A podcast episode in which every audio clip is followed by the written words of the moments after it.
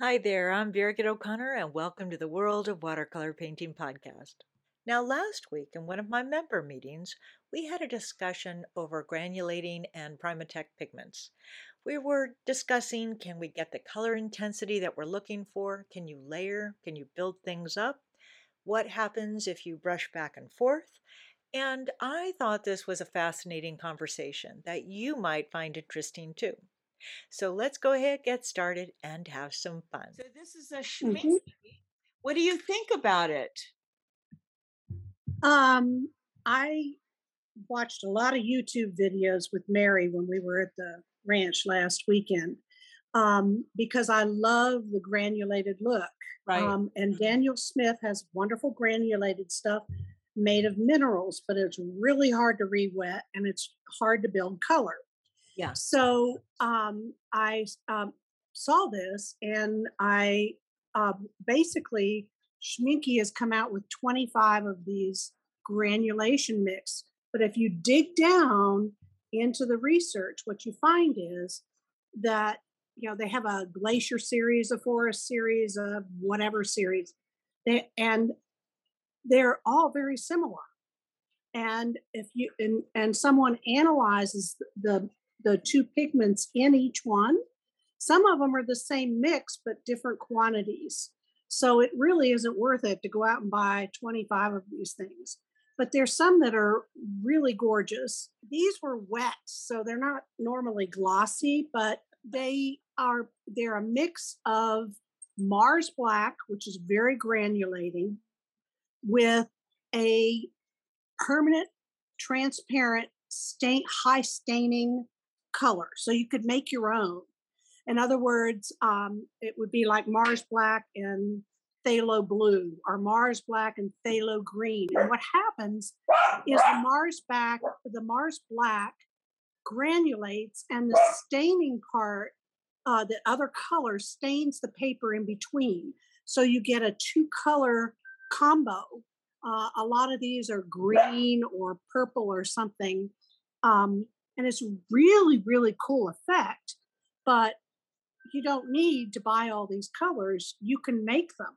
Mm-hmm. and you can mix this with other transparent staining colors and get gorgeous granulation. So let me ask you because like uh, like I I discovered a while a long time ago that I used a lunar black not was it the lunar lunar blue. No no I used lunar the, yeah. I like the idea of the lunar, lunar black I I think it was a lunar blue or was uh-huh. it It was one that was granulating, and I just yeah. I stumbled upon it by accident, and so I did that, and then I put a different color in there, and I really liked the effect. That's actually what mm-hmm. led into this whole series of that looser seascape, and I I actually put it into an old glue bottle by it, just because I had that, and I thought, is it the glue? That's really, you know, like there might be a leftover glue. I mm. have no idea. No, but, Lunar Blue is Daniel Smith, and what it is is it's phthalo blue and Mars black, and Mars black granulates like crazy. If you put it in with any other staining color, you can get that effect. Is it? What about lamp black. I'm trying to think of where I might. Lamp black also granulates, but Mars black, I think it's BK11, is the most granulating of all the blacks. I'm sorry, I'm a chemist. I can't. Oh no, I love it. I love it.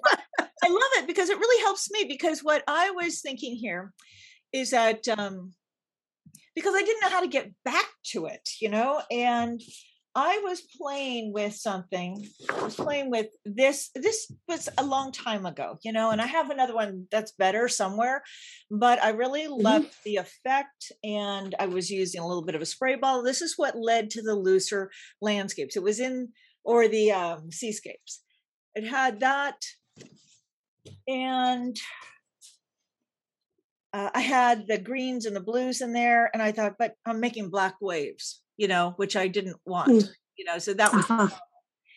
and getting that edge right up there, which I thought was cool. And this is just a really cruddy piece, you know, it's not perfect, it's not great, mm-hmm. but I liked the edges, and that was with a little spray mm-hmm. bottle. And you have to force yourself to be loose. So that's why I find it fascinating with what you're talking about with the Mars Black, because I, I think uh, it wasn't Mars Black that I was using. So the lamp black, okay. you know, there are the the categories of paints that this will work with. The granulations are uh, any of the cobalts. Um, Mary, what was the other one besides the cobalts? I've forgotten. Uh, I have it written down somewhere. The other one is the earth. Sorry, what was it? Phthalos. Phthalo, no, the phthalos are staining. We're talking about granulation. Um, cobalt, The, the cobalts are granulating. The earth, the earth colors are, except that some manufacturers no longer use actual earth pigments. Hmm. So then they don't granulate because they're a hue or a stain. Is that like Daniel, because I I think, think, well, I think, you know, uh, well, maybe QoR, but but you know from experience that uh, the Winsor Newton um, burnt sienna granulates, but the Daniel Smith does not, and it has a pinkish tinge to it. yeah, So, um, you know, I think Winsor Newton probably uses the actual pigments. right. So, uh, but you could actually mix those colors, and you can make. Uh, there's oh, there's a uh, if you see the YouTube video, Dr. Otto, is it Kano Mary Kano K A N O?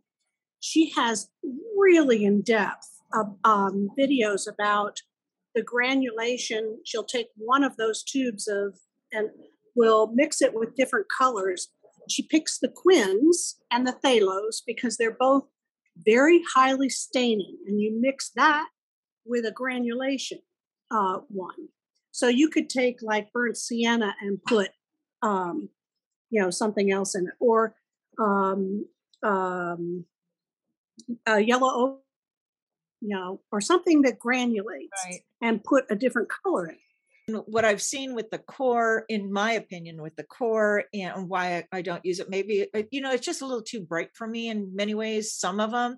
And I do, I love Schmincke, but then there's the other ones.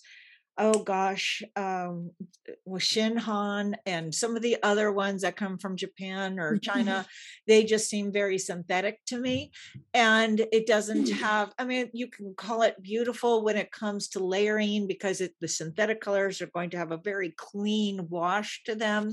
But I am, Mhm. earthy per- I don't know if I'm really an earthy person. I think I am, but you know, I like I like the uh I like the meat of it, you know?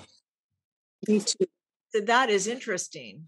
And the other ones, they just seem like they're missing something. So that so you know, thinking about what uh, I love, I just love that.